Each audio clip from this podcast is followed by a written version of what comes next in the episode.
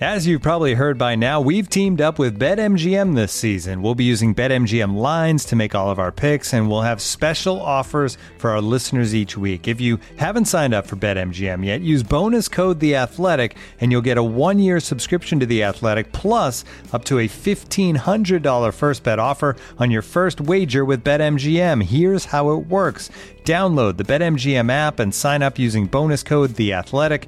Make your first deposit of at least $10. Place your first bet on any game and claim your voucher for a one year subscription to The Athletic. See BetMGM.com for terms. U.S. promotional offers not available in D.C., Mississippi, New York, Nevada, Ontario, or Puerto Rico. Gambling problem? Call 1-800-GAMBLER. Available in the U.S. Call 877-8-HOPE-NY or text HOPE-NY 467-369 in New York. Call 1-800-NEXT-STEP in Arizona. 1-800-327-5050 in Massachusetts. 1-800-BETS-OFF in Iowa. 1-800-270-7117 for confidential help in Michigan. 1-800-981-0023 in Puerto Rico. First bet offer for new customers only in partnership with Kansas Crossing Casino and Hotel. Don't forget, if you haven't signed up for BetMGM yet, use bonus code The Athletic, and you'll get a one-year subscription to The Athletic, plus up to a fifteen hundred dollar first bet offer on your first wager. Good protection pass is caught. First down at the 25. There's Schultz again. Giant secondaries dropped some picks this year for sure as Prescott steps into it. Cooper, touchdown, Dallas. Only thing else I got to say is, how about them Cowboys? How about them Cowboys, indeed. All right, 44-20 is your final from AT&T Stadium as your Cowboys win their fourth straight and prove once again in 2021 that no one will stand in their way in the NFC East. So welcome in to another post-game edition of About Them Cowboys. I'm Ben Garrison letting you know that this podcast is brought to you by DirecTV Stream. Get your TV together with the best of live and on demand. Learn more at directv.com. And I'm also welcoming in the best of the best when it comes to reacting to all things Dallas Cowboys. It's from The Athletic and The Ticket, Saad Yousuf. Live from AT&T Stadium, your intrepid Cowboys beat writer, Father Jon Machota, and from the Ben and Skin Show and Sports and Such, set your DVRs. It's Kevin KT Turner. Let's go ahead and take it away, KT. Nah, thank you, Kent. Really appreciate it, and I want to waste no time getting live to AT&T Stadium with Jon Machota for his takeaways. It was a game, John, where it's on one hand complete domination, open to shut, but on the other hand, some unforced errors kind of kept a, a bad Giants team kind of in it longer than usual. What, what are your thoughts uh, immediately uh, reacting to this game? It was ugly early on. Uh, and the, the team will never say this, but I think they took him kind of lightly. Dak did say right after the game that he doesn't know if it's because of this was the one year anniversary of the injury, but just the way he came out, he didn't he didn't feel like he was his normal self, you know, almost like a little bit like slower than he normally does. Like he wasn't completely into it for some reason. Like mentally, he just seemed like he was a little off. It took him a little bit longer than usual to get into the game and kind of how he goes, the rest of the team goes. Um, but then Saquon Barkley goes down and you're just like, that's their best playmaker. And then Daniel Jones goes down and Kenny Golladay, And you're just kind of like, is there any way the Giants are even going to make this a game? And they did for a little bit there.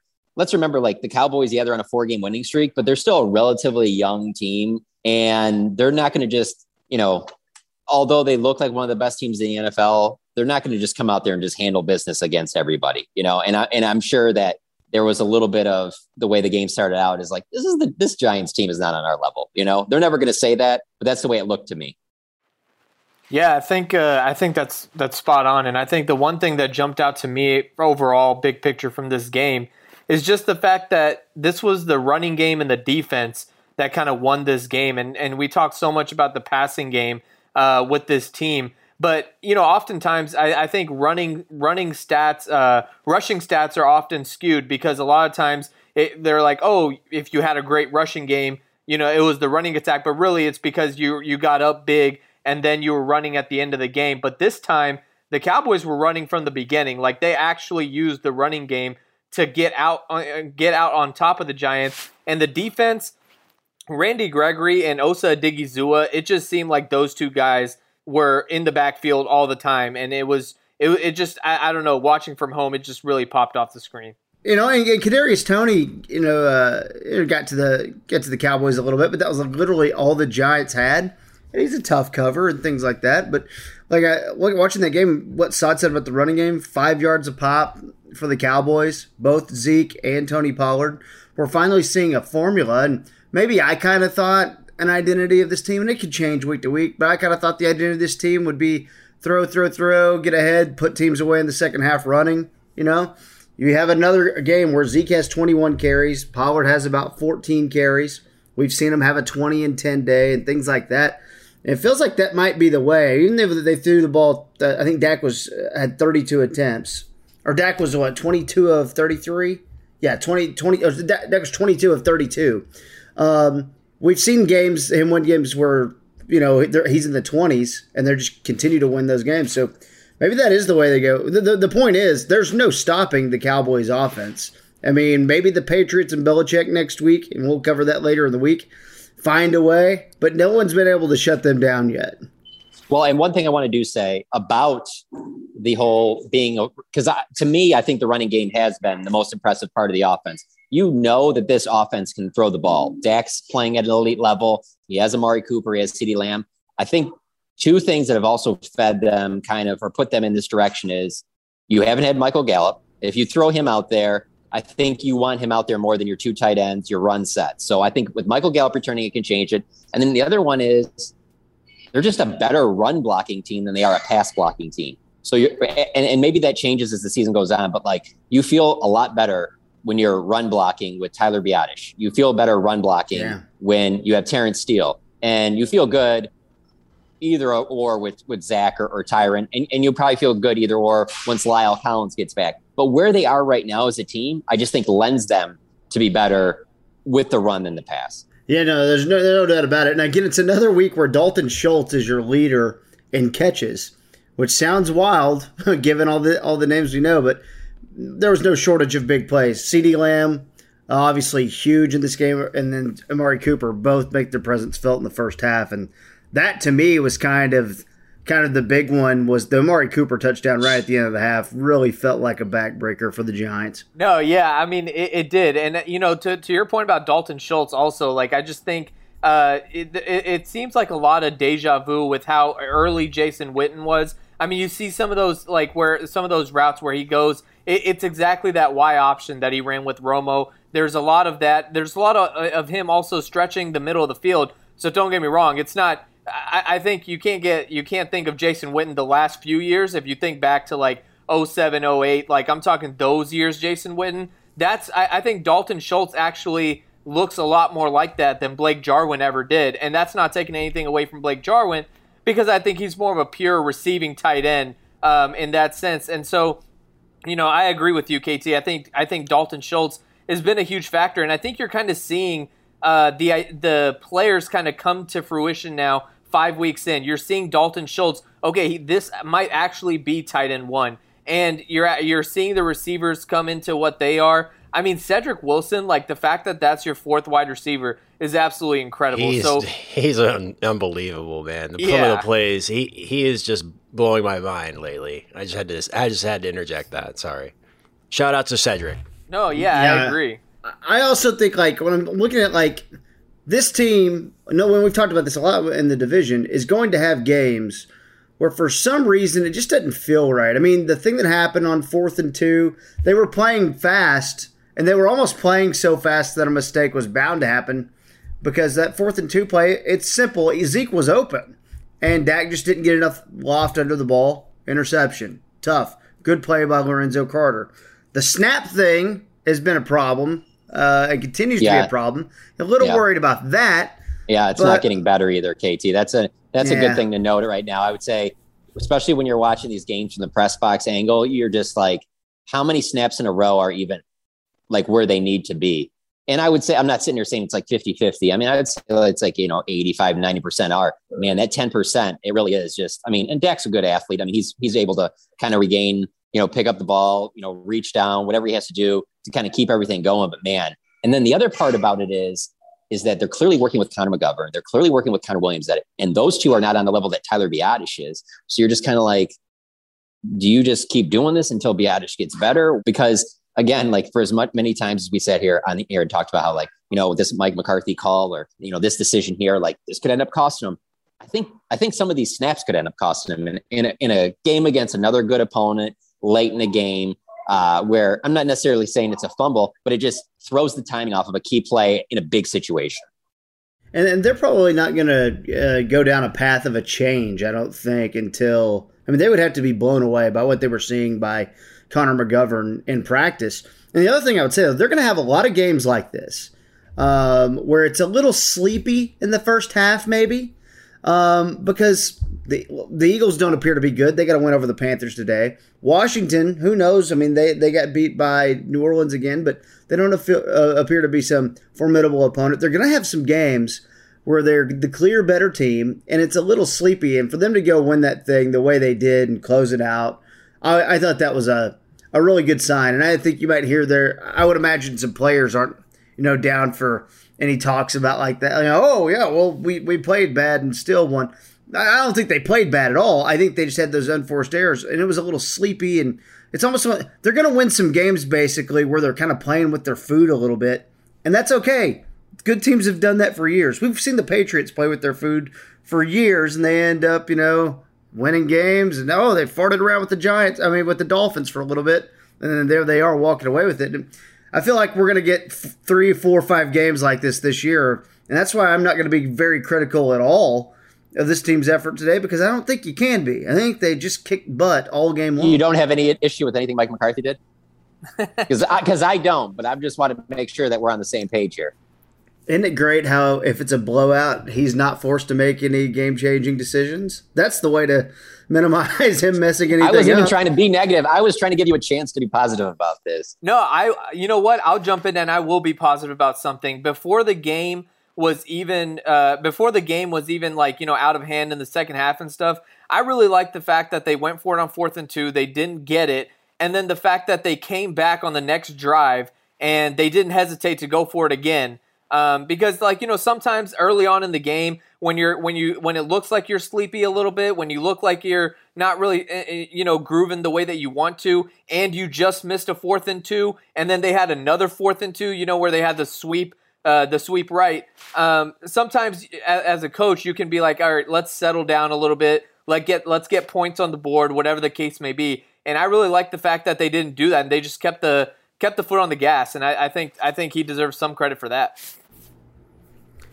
So you know when when when Saquon uh, went out on that second drive, and and there are reports now coming out that he was you know on crutches and in a boot, so that's not good for the Giants, obviously. But that really did feel like a turning point. But we, we got to talk about Trevon Diggs, right? Another interception. Uh, honestly, could have been two more that were close. One on the drag route to Golladay, uh, Kenny Golladay, where he got a little banged up, and then one on the sideline where he tried to keep his feet in. It was like, okay, it's just a matter of time before he gets another one, and then he finally did on the deep ball.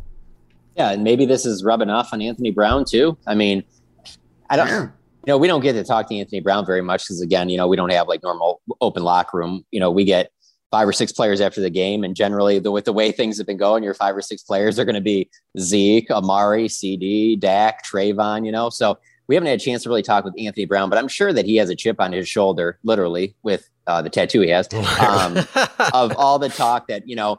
Anytime someone comes available, you know, uh, Richard Sherman, a Stephon Gilmore, that it's like oh, the Cowboys need to be in on this guy. I know he hears that. And so uh, to see him end the game like that, and, and not only end the game with that pick six, but keep their streak going of uh, consecutive games uh, with at least two takeaways, I thought that was nice to see too. And he, there could be more opportunities for like for him to make plays like that, just because of the fact that I mean, common sense would tell you, aren't teams going to just start being like, we just can't throw towards Trevon Diggs? I mean, Amari Cooper talked about it several times last week that he is joked around with Trevon, like, hey, enjoy these because they're about to stop going from you. And I mean, obviously, Amari would know that.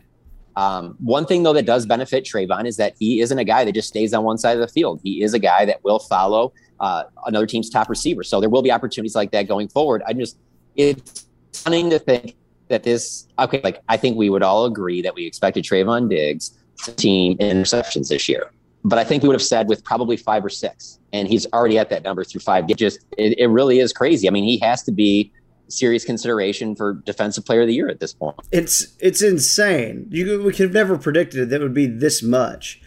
And again, I don't again I don't know how much that goes back to just the teams choosing to continue to go that way. We saw him take a shot at Jordan Lewis one time.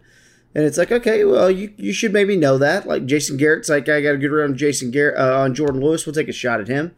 And uh, had an open man, and it was and and Daniel Jones overthrew John Ross.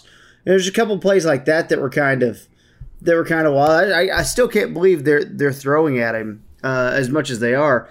And then on the other hand, really, I thought I thought Leighton Vander Esch was pretty good. You didn't hear his name a lot, but I thought he played pretty good stopping the run today. You saw him make a few tackles in the middle. Uh, we saw Jabril Cox get in there and make a few plays. I mean, all around. Uh, oh, and there's a play. And Jayron Kearse, uh, at least two or three times a game, will make a play that just it, it alters uh, it alters a play in some sort. There was one where he was blocked by Booker, the running back, and he ended up staying on his feet and ended up tipping the ball uh, when Daniel Jones threw it. And it's like, there's Jayron Kearse making another play again. It's just like a lot of unsung heroes. It's become outside of Trevon Diggs and – and Micah Parsons and, and maybe Randy Gregory owning Nate Solder all day long. This real good team effort that we haven't had in years. We we've counted on individual performances, um, so really strong individual performances by certain defensive players to have good defensive outings, and it really does feel like it's all coming together one big defensive unit. Yeah, and okay, let me just run this by you guys, if just to make sure I'm not like overreacting to this guy. But obviously, Trevon Diggs, Randy Gregory, th- those are the names. Even Demarcus Lawrence when he's back in something. But I'm I'm just really excited about Osa Odighizuwa. Like this guy is just in the backfield all the time. Like it, it's incredible how how uh, not just efficient he is, but how consistent he is. Like you don't always see that with the big guy, especially in the Rod Marinelli years. You know where there was so much rotation, so many guys cycling in and out. Osa Odighizuwa has become has become such a staple for this defense, and I don't, I just don't think. I think it's kind of what you wanted Neville Gallimore to be, uh, and, and, what you thought he might be when he flashed against Pittsburgh last year and things like that. But I think Osa Odighizuwa is a guy who, you know, when Demarcus Lawrence comes back and Randy Gregory is still there, that could really be a huge factor for this team. No, and when they get Neville Gallimore back too, I think that'll be a big one as as well. Uh, that's the thing. There is a lot of help on the way. And and I guess my big takeaway from this game is there's clearly something something good going on with this Cowboys team.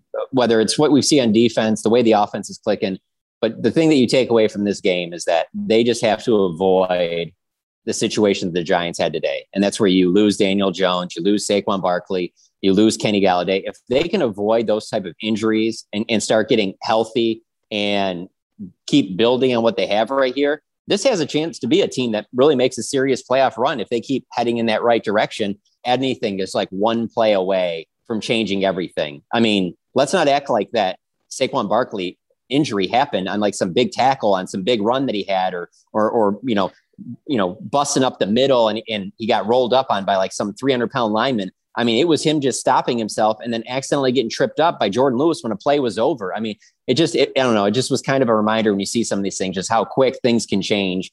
And so, you know, while we sit here and, you know, maybe we're not talking about how this is just like the greatest win ever, these are the type of wins you just take it and you're just happy you got out uh, without any major injuries. Because, I mean, even look at the Zeke thing when he rolled up and grabbed his back. I mean, it kind of looked like, ooh, this might be something kind of serious. And obviously it wasn't. He came back into the game. And uh, after the game, the Cowboys announced that they didn't have any injuries to share. So that's obviously a good sign. But if they if they can avoid the injuries and obviously COVID, uh, you know, the, the way that this team is going is certainly in, in, a, in a direction that reminds you a lot of 14 and 16. And it might even be better than those years.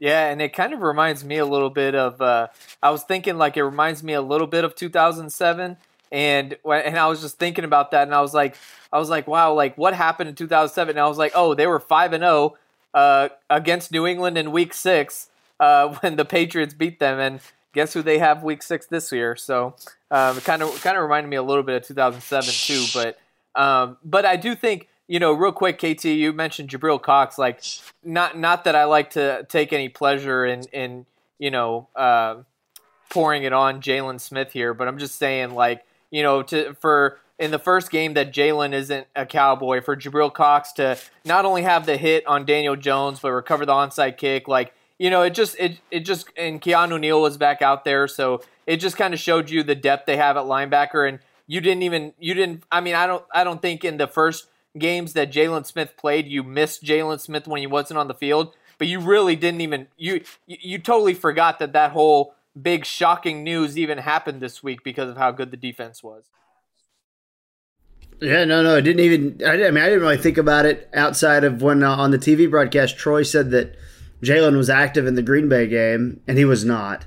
Um, but he'll probably be active next week for Green Bay. Uh, uh and I also, I, I was, I did question a little bit, you know, how they would come out with that thing that dropped and Leighton Vander Esch's comments during the week and things like that. Turns out meant nothing. They were all ready to play. They were all ready to ball, and, and Leighton Vander Esch had had a good game, as I said earlier. I, I want to hit on a couple other things that we we might gloss over sometimes, but in a blowout, I feel like we should mention them.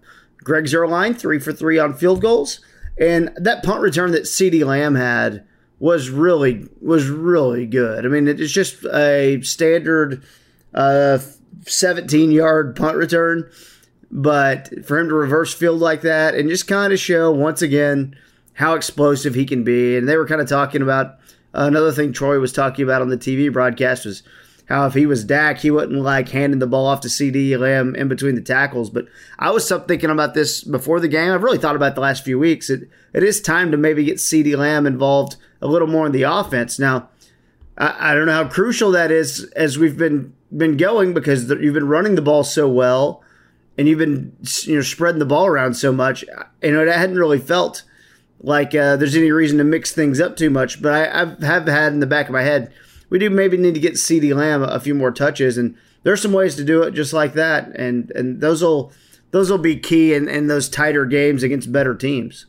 And speaking of something Troy said, going back to uh, the Jaylon Smith thing real quick, uh, you know, Troy pointed out at the end of the game, a lot of this has to do with Dak. Like if they, as far as they go, when you look back on however far that is, he's going to be a major part of it. And it's because not just because he's the quarterback in his play, but he is the leader of this group. And he's the reason why I, I didn't think that there would be any kind of, let's say, Jaylon hangover uh, because yeah. they follow him. And as long as he's leading and he's normal Dak and he's doing what he's doing, everything else seems normal to them. And I just get that feeling as a team that that's the way that they are. As long as that's the guy there, that's the guy that we follow, we'll be good. And I did find it interesting that, you know, Jaylon before games is generally the player in the middle of the huddle. Uh, right before they go in the locker room for the final time, the team circles together and there's usually one player in the middle that kind of gives like a little, you know, pregame little pep talk, you know, speech, and then they jump around and go into the locker room. On the past, it's been Demarcus Lawrence or Jaylon Smith. Lawrence got hurt, and Jaylon Smith's been handling it. And so today, I was interested to see who was going to be doing it, and it was Dak, and that's who it should be because that's who everybody on this team follows. And as long as he is healthy and running this offense and, and being himself, as long as he's available and he is who Dak is, who we've known him to be, and who he continues to be, uh, I don't think you have to worry about any locker room issues, anything like that. I don't think you have to worry about uh, you know any any like lack of leadership. I, I, think that that it's I think it's talked about so much, so people just take it for granted. But it's it's really it really is something special.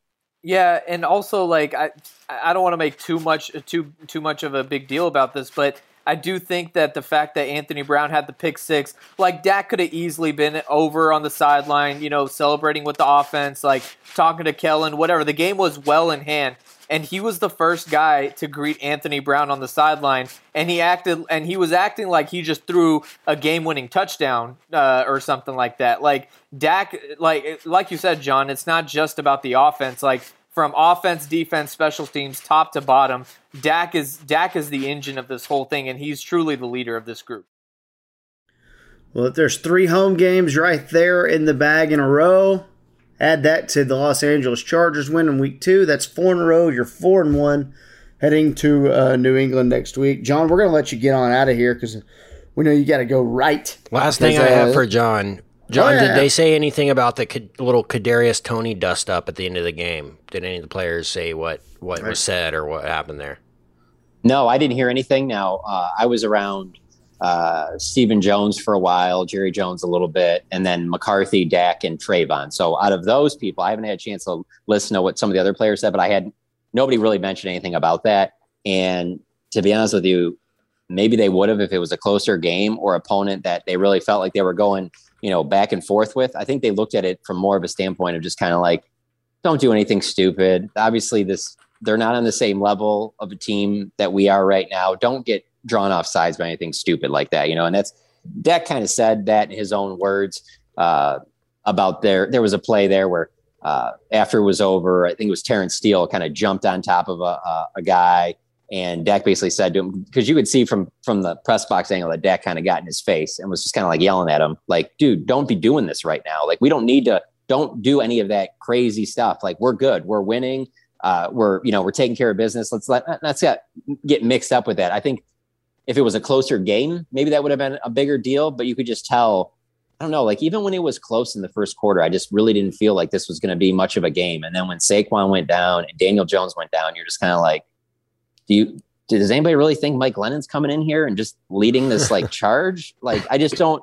I'm just kind of looking around like I did, and, John. And I'm sorry I thought he if, was going to. Yeah, well, obviously, but I'm just like when I I'm saying I feel like we all anybody that is followed this team is sensing that when you're watching the game and so I don't know, like as it was going on, it's just weird because like you're sitting here, you're like, yeah, final score, you know, 44 20. There just must be like a million positive things to write about. And you're just kind of like, now they kind of just took care of business. They kind of did what you thought that they would do. Uh, if someone would have told you, yeah, Barkley's going to go down early, Daniel Jones is going to go down, they're going to lose uh, their number one receiver on top of the fact that they've already lost Sterling Shepard. They're playing without their, their starting left tackle. Uh, they're playing without Darius Slayton. Like I felt like if if they didn't play like this, it make me question if they are the team that we think they are. And so they took care of business, and yeah. I think they still are that team. I think that I think that there is. I mean, as much as it is, you're kind of beating a dead horse saying this. Like you do get that feeling, at least for me, that it reminds me of 14 and 16, where things are going in the right direction. There's a lot of talk after last week's game about how like, yeah, this Giants game is going to be a good one. Kind of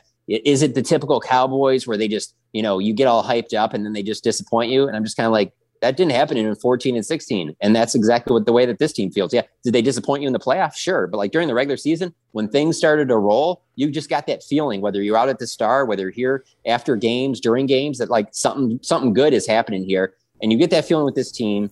And then you just get even kind of more gasoline on the fire because you just know that there's nobody in this division that can, that can hang with them. Yeah, no, it's a given that they're in the playoffs. Like, yeah, but also also real quick, you talk about leaving points on the board. One play that does come to mind also is Cedric Wilson should have had a touchdown pass today. Like whether it was to Noah Brown or CeeDee Lamb down the right sideline, like either way, he should have had a touchdown pass today.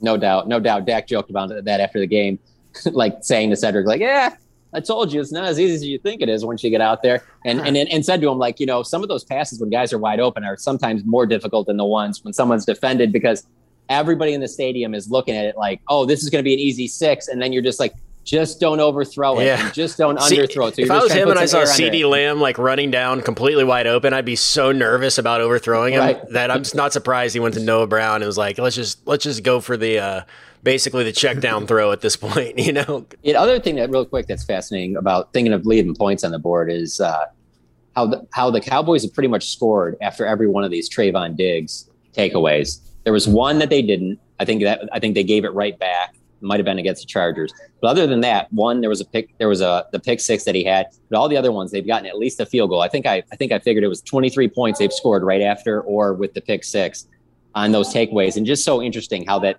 what a play like that can do to ignite things and and, and how positive it, it goes for your offense to have that. And the reason I point that out is because like we're just so used to the Cowboys not consistently taking the ball away like that for the better part of the last decade. And so to see it like that and just to see the dividends it pays off, because hey, let's not act like this. Like I said, this isn't the Bucs or Ravens defense that's just shutting teams down. But the equalizer is is that they can keep taking the ball away, and you start getting some of these guys healthy. Maybe they maybe they do keep improving every week on defense, and maybe by the end of the year they are one of the better. I mean, that was the thing we talked about in the offseason was like all they have to do is get like middle of the pack defense and and and, and just be respectable. And if they're that, then the offense will take care of everything else. Well, it's like if they can stay healthy and get Gallimore back, and who knows, maybe get something out of Trysten Hill, get something from Kelvin Joseph, get Demarcus Lawrence back, like maybe they are better than middle of the pack. Maybe they're a top 10 defense. It was impossible to predict before the season started uh, that Micah Parsons and Trevon Diggs would play the way they were playing because that has changed everything. Um, John, thank you so much for your time. We will let you escape and, and go uh, do your uh, do your writings because uh, you have to write on the Athletic. You have to write on the Athletic too. Um, there he goes, Father Jon Machota at live at AT and T Stadium. See you, John. Looking for an assist with your credit card, but can't get a hold of anyone? Luckily, with 24 7 US based live customer service from Discover, everyone has the option to talk to a real person anytime, day or night. Yep, you heard that right. You can talk to a real human in customer service at any time. Sounds like a real game changer if you ask us. Make the right call and get the service you deserve with Discover. Limitations apply. See terms at discover.com/slash credit card. And now, two pigeons bemoaning the fact you can stream DirecTV satellite free. You see this? A family watching baseball on DirecTV with no satellite dish in sight. Let's heckle them. You call that changing the channel? Choke up on the remote, buddy. I hope getting all these games on DirecTV makes up for your mother not pre-chewing your sunflower seeds. DirecTV has the most MLB games. Visit DirecTV.com. Claim based on total games offered on national and regional sports networks with choice package or higher. Availability of RSNs varies by zip code and package. High-speed internet service required. Terms and restrictions apply. No, he's gone. All right. He snuck off to a to a room there, probably by the kitchen. Uh, Jerry's probably still. It's like 90 minutes after the game. Jerry's probably still talking to the media, so he can still go down there and get some. Get yeah, some get quotes. some more. Get some good quotes. You, you know, on those nights when the when the games is like uh, real close, I feel like we have 90 million talking points. And I this was such a game which just like man, it it was all very clear uh, pretty early in the game who, who who the dominant team was and how, how it's going to end up next time they play too. Just kind of echoing, you know, some of the talking points of the past few weeks here on the podcast of Kellen Moore is just on fire right now. I mean, the yeah. way he's getting everybody involved in the offense and keeping this thing dynamic is truly something to behold. And if he doesn't get a head coaching job, he's surely going to get some money thrown at him to go run an offense, go you know, go run the Chiefs offense or something. You know, he's gonna he's gonna basically have his pick of the litter. I would feel like of jobs, um, offensive minded jobs in the offseason. So that's really cool. Um, also, one one more note I had that John kind of you know reminded me of. Can we make this grabbing the ankle and rolling the quarterback's ankle? Can we make that a penalty? Can we can we make Oh yeah, that? that's terrible. I cannot stand that. And and and that happened to Dak. I'm just waiting for, you know, we we know what they're doing. I mean, they can say, "Oh, I'm going for a sack." We know what they're doing. They're trying to get the guy hurt. I cannot stand that. I when the referee sees that happen, it needs to be a, an unsportsmanlike conduct or or a unnecessary roughness on the quarterback penalty. It's very it's very uh, James Harrison to me. It's it, Yeah. it's just a dirty play. Yeah, Um, and Ndamukong I mean, Suh is who it reminds me of too. Yeah, yeah, you know, you're you're going after uh, guys, and Julian Love. I don't know. I don't know what his full intent was, but it feels like you just piece together the narratives going into the game, and it just felt like when you're going low, and it's supposed to be a penalty, right? Going low. I mean, go back to the Carson Palmer thing from about a decade ago. That's supposed to be a penalty. You know, on that one though, he's he's low to the ground and he's grabbing and. Uh, I'm glad Dak threw the ball when he did because if he holds on much longer, he keeps you know stre- stretching out and twisting and you know and who knows what what happens. So um, you know and, and then you know Dak was obviously good. Um, you know, outside of a, a couple unforced errors, and, and there was a touchdown pass he should have had to Dalton Schultz in the first quarter that was thrown a little behind him, but it was thrown a little behind him so he wouldn't get, you know, throw the ball to the safety there. And Dalton Schultz dropped it, and they had to settle for a field goal. But you know, other other than that, man, I, I you know, I mean, obviously it was not like a perfect game. There's still a few things you got to work on, all that stuff. But if you had told me like the Cowboys are going to hold the team to under three yards per carry, like I, I just to me, I'm blown away by some of the things the defense has done. And obviously, Devontae Booker is not Saquon Barkley, but I'm looking at their uh, the Giants rushing. Booker 16 carries for 42 yards. Uh, as a whole, they averaged under three yards a carry. Yeah. What Um, I mean, how much do you attribute that to Dan Quinn? Because I mean, last year it was just they were just getting carved up by every running back in the NFL. Was like, you want an 80 yard to 100 yard game? Go play this Cowboys run defense. You know, that's kind of what it felt like.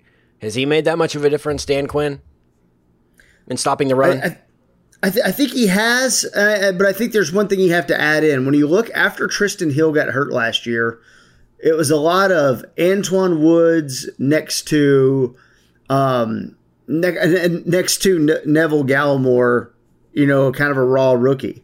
Mm-hmm. Um, it was a lot of that, and then when you start throwing in Brent Urban, who can play a little bit, and he's not going to put up sexy numbers, but he can play and he can hang in there a little bit. And Carlos Watkins, who's not going to put in sexy numbers, but these guys become be, looking like clear upgrades over what they've had, and I think that's important too. And you, you start getting something out of Chauncey Golston and and Odighizuwa and things like that. Like you aren't getting as much immediate impact either. Yeah. Um, and this is and that's all saying that without getting anything out of second round pick Kelvin Joseph. But you know, when's the last time you were getting such an immediate impact out of a Cowboys draft class outside of 2016? Um, yeah. where you were getting Maliek Collins and you were getting Dak and Zeke, and like Anthony Brown, yeah, and Anthony Brown, yeah. It's been it's been a while since you've had that many people come in and contribute immediately. Yeah, I, I think when you also think back to that Cleveland game last year, um, you know, you had like you talk about you know Booker not being Saquon Barkley. Last year it was D'Ernest Johnson who had 13 carries for 95 yards against the Cowboys. There you know you what I mean? Like like Yeah. you had nobodies running all over this defense last year, and, and I agree, KT. Like you know, th- it is it is the personnel is a little better. I do give Dan Quinn a lot of credit though because I think the way that they have, like you know, we talk about you, you we talk about how uh, infatuated we are with Kellen Moore, and rightfully so. I mean, the play calls, the designs, they're great. Uh, but you know, you have you like there are plays that you know Micah Micah Parsons is literally like you know almost in a nose tackle position and like you know like not not down but like you know he's in that he's in that area and he's you know while they're dropping back rushing whatever the case is like I do think the looks are very different. Um, and that that that plays a huge role obviously especially when you're going up against inexperienced quarterbacks whether it be a guy like Daniel Jones or Mike Glennon. But um, but yeah I think that's that's huge. And you know, just to echo what what Kent said, like I think Kellen Moore is just absolutely crushing it, and and you know, some people might look at the Cowboys roster and say, well, it's easy to do when you have all those weapons. I, I would disagree. Like I, I don't think it's. I don't think. I think uh, every situation has its pros and cons. Like when you have that much talent, you have to find a way to facilitate it appropriately to keep not only keep everyone happy, yeah. yeah, and keep it effectively. And like you know, when you look, yeah, and when you look at the way that they split Zeke and Tony Pollard, I mean, it's the perfect balance and it's the perfect situations. Um, you know when uh, Tony Pollard needs to get the ball. I know Zeke. Uh, they went away from Zeke a little bit today, especially because you know game was in hand and he got hurt a little bit. But uh, look throughout the five, throughout the first five weeks, they they really thread the needle with what that balance should be. It, it reminds me somewhat of uh, of Smash and Dash with uh, Carolina, DeAngelo Williams and Jonathan Stewart. It's not that drastic, but like you know, you just uh, you just know what situation is meant for which player, whether that's CeeDee Lamb. You, uh, you know, you don't get um, you're not throwing these screens to Amari Cooper. You know that CeeDee Lamb is the guy to do that to. You know, C- Amari Cooper is the guy to, to to run those routes. And you know, by the way, Amari Cooper's route running just absolutely phenomenal. But you know, it, he knows how to use the personnel. And I think Kellen Moore deserves a lot of credit for that. Dan Quinn on the other side of the ball deserves a lot of credit for, you know, being down all that personnel and still knowing how to use them appropriately. The Cowboys have scored 170 points through five games. That is first in the league, uh, obviously, and that's depending. As we record this, by the way, the Chiefs and Bills are playing that Sunday night game. That would, that would uh, assume that the Bills don't go off for about 40 tonight, uh, which could happen. Uh, so the Cowboys have the most points in the league. Uh, the Buccaneers are second right there at 167. So your your defending Super Bowl champs are showing you by three points in terms of points scored, points allowed uh, for the season. Uh, in terms of a po- point def- differential, it's the Cardinals who are undefeated. You're you're only undefeated left, only undefeated team left at five and zero. They're they're at a plus sixty two point differential. Then you have Dallas at plus fifty If if Arizona was to play Dallas next week, who would you take? Because I feel Where like Dallas should have should have beaten the Bucs. I still feel like Dallas should be five and zero. Um, you know, Uh, of course they're not, but I feel like I would probably take Dallas next week. I would with the way Dallas, they're too. ta- stopping the run. I feel like they could they could probably corral Kyler enough to Yeah. to keep things under control. But I mean, I, I that just tells you where the where we think this team is. I don't know if the other everyone in the league feels like that about Dallas, but Well, uh, and Ken, how about this? Like you talk about next week. What about playing them in Week 16? Possibly, Yeah. could home field advantage be on the line? I mean, if the Cowboys keep Sure. going this way and that schedule that they have, look, you look at the schedule. Kansas City's a tough one. Vegas might be a tough one. Other than that, like it's just Arizona. Like I, I'm not like you know just glossing over everyone else, but literally look at the other opponents. You got you got New England, uh, which of course Belichick could always be tough. Minnesota, Denver, Atlanta, um, New Orleans at New Orleans could be tough, uh, and then Washington, New York, Washington. That that Week 16 game against Arizona, it, you know they lose a game or two. The Cowboys maybe lose one or two more games. Kansas City and another hiccup. Like that one could be for home field advantage. I assume The- the Arizona game- is going to fall off at some point. Um, but who knows? I mean, maybe they're maybe they're, They're the in a team to tough beat at that division. point. Yeah, they are. Yeah, and and they and they've got a track record of falling apart a little bit, but you know, for now, given they're due at five and zero, oh, I guess what I would say uh, if they were playing, though, to answer your question, Kent, yeah, I would I would pick the Cowboys. Um, and I realize that you look across the schedule, and I know we do this before the season comes out. The games in question, when you look at the schedule, are the only games, uh, or the games that are in question uh, realistically, right? Uh, the, obviously, it's the NFL. Anyone can beat everyone. Let me cover all my tracks here, right? But like Kansas City and Arizona are the games you go, well, I don't know on those. Well, those are the games where the uh, the quarterback of those teams might be better than yours. Uh, I think we could say that for sure with with Pat Mahomes. I'm not sure we could say that about Kyler Murray yet. Um, you know, I think that Minnesota game will be tough. You know, I, I do wish the bye week was a little later for the Cowboys this year, um, given that they got out of this one healthy. You know, I do think it's a little early. I, I, I think it's in an 18 week season uh, where you're playing 17 games. I, I do think it, it benefits you to have a bye around 11, 12, 13, you know, 10, 11, 12, 13, something around there more than it does in week 7 But, you know, that's out of your control, those types of things. So, um, I, I I'm I'm just really impressed with everything. I think we need to give the head coach credit for creating or, or being a part of at least uh, of, a, of a culture and letting this happen and letting Kellen call the plays and all that stuff. Like that needs to continue. And and one thing I was looking at, and this is uh, kind of my last big point. Uh, if you guys have anything else you want to throw out there, I was looking at Amari Cooper because Amari Cooper again for the fourth straight game, just three catches. You know those last two games though, averaging over 20 yards a catch, and you know a big touchdown catch, you know big plays, and that's coming off week one where I think he had 13 catches in week one. You know Amari Cooper's been really really big for this team and is that wide receiver one for a for an off season where people have maybe looked ahead a little too much and thought about Gallup and things like that, and maybe it's the perfect storm to to you know start complimenting Amari Cooper when Michael Gallup is hurt. But man, Amari Cooper has been the true number one they traded for, and that's another thing. Him and Dak have always seemed to have pretty seamless chemistry. Yeah. And that's been been a huge pickup that the front office should get credit for. And you look at the way that Cedric Wilson has come on. I mean, that's just even worse news for Michael Gallup uh, to staying around. I feel like because you know I feel like Dallas would feel Well- really good with Amari, CeeDee, and Cedric as their one, two, and three, even with you know without drafting anybody or without Simi Fehoko coming on in the offseason or some, something like that, or Noah Brown still being here. So, so yeah, I mean, I, I can't say enough good things about the way everyone on this offense has contributed. Uh, you know, Terence Steele. You guys mentioned Dalton Schultz and Cedric Wilson and Tony Pollard. I mean, these are the guys you need something from to be a top tier offense in the NFL. You know, Zeke's going to be Zeke and, and Amari's going to be Amari, but in order to keep things unpredictable, I mean, you need something from those guys, and they have they have totally done that. Yeah, Yeah, no, no. Well, real quick, side, I- their biggest offensive concern is the, literally the center snapping the football to the quarterback. Terrible. I mean, that's that's incredible. That that's where we are with this team.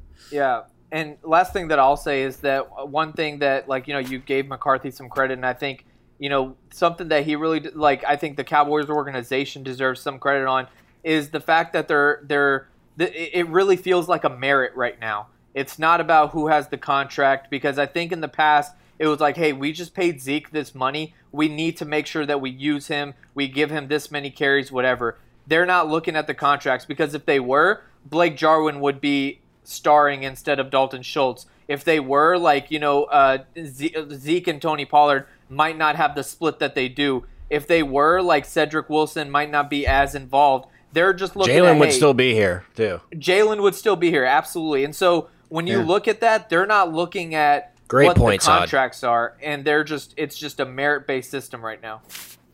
It's how it should be. How it Yeah. should be. We've been begging for that for years. And as easy as it is sometimes to rib McCarthy over in game type like stuff, his I best mean, his best players will play thing like i believe that now like he said that coming in he's like we're just going to draft and the best players will play on the field like i'm seeing the fruits of that uh, you know labor right now actually working for the dallas cowboys and that is super encouraging um, by the way kt before we get out of here how crazy were you going during the Packer game and Mason Crosby and all that stuff was going down? Because I couldn't kept thinking of you just going absolutely nuts. I was like, well, he's going to get all the negativity out before the podcast, so no, no, uh, no bad, uh, you know, McCarthy thoughts because I'm sure he's getting it out at, at uh, LaFleur earlier in the, in the in the day. Well, you know, first and foremost, I think I'm like a, just a football fan because I, I had that on you know my main screen, but on my other screen there was just so much red zone chaos going Oh, on with the New. England Houston Crazy game and the, in the NFL. Minnesota game. Uh, Yeah. Our guy Dan Campbell going for two to get up a, ahead of Minnesota 17-16, and then the defense gives up a field goal. So there's a lot of uh, you know red zone chaos going on. I, I almost I kind of just wanted you never want to see like kickers have that thing where they get the yips and mentally are in a bad place. But there was a part of me who just wanted to see how long that run would go.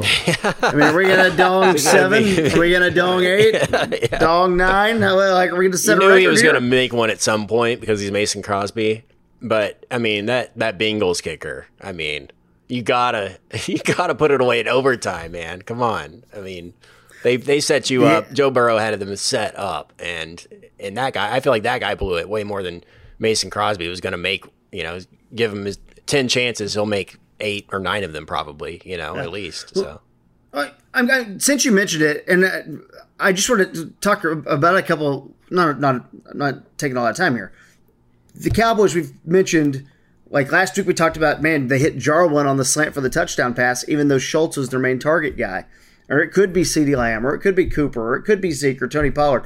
You know, if you watch the Packers, the one thing that, that you saw there today is, man, if it's not Davante Adams making a play Yeah. for you or Aaron Jones, it ain't anyone else. And that's the advantage the Cowboys have on many teams. I mean, they look literally like an attack that the Chiefs were throwing out a couple years ago. And there's Tyreek, and then there's Kelce, and then there's one of their three running backs. And Or- then or the uh, all of a sudden, year. Demarcus, yeah, yeah, yeah. And then Mecole Hardman makes a catch, and then Scotty Miller makes a catch for the Bucs. And then they throw Yeah, it to Cameron Brate, their backup tight end. Like those teams that can do that, it's so hard to stop. There's not a defense in the league that can stop it. And the Cowboys are are now one of those teams, and it hasn't always been that way. No, and it's also uh, you know I'm sure you know we'll get into this uh, on the podcast later this week, but uh, it's going to serve them well going into New England because what is Belichick known for? He takes away your number one weapon. Well, I mean, if you're to take away your, the Cowboys' number one weapon, they have like six other number one weapons. So Yeah. Well, it was a, a big win, 44 to 20. The Cowboys expand on their division lead. They go to 4 and 1. The Eagles, the only other team in the division to get a W today as they snuck past uh, Carolina 21 to 18. Um, we have the uh, New England Patriots next week. The Cowboys have to hit the road before the bye week.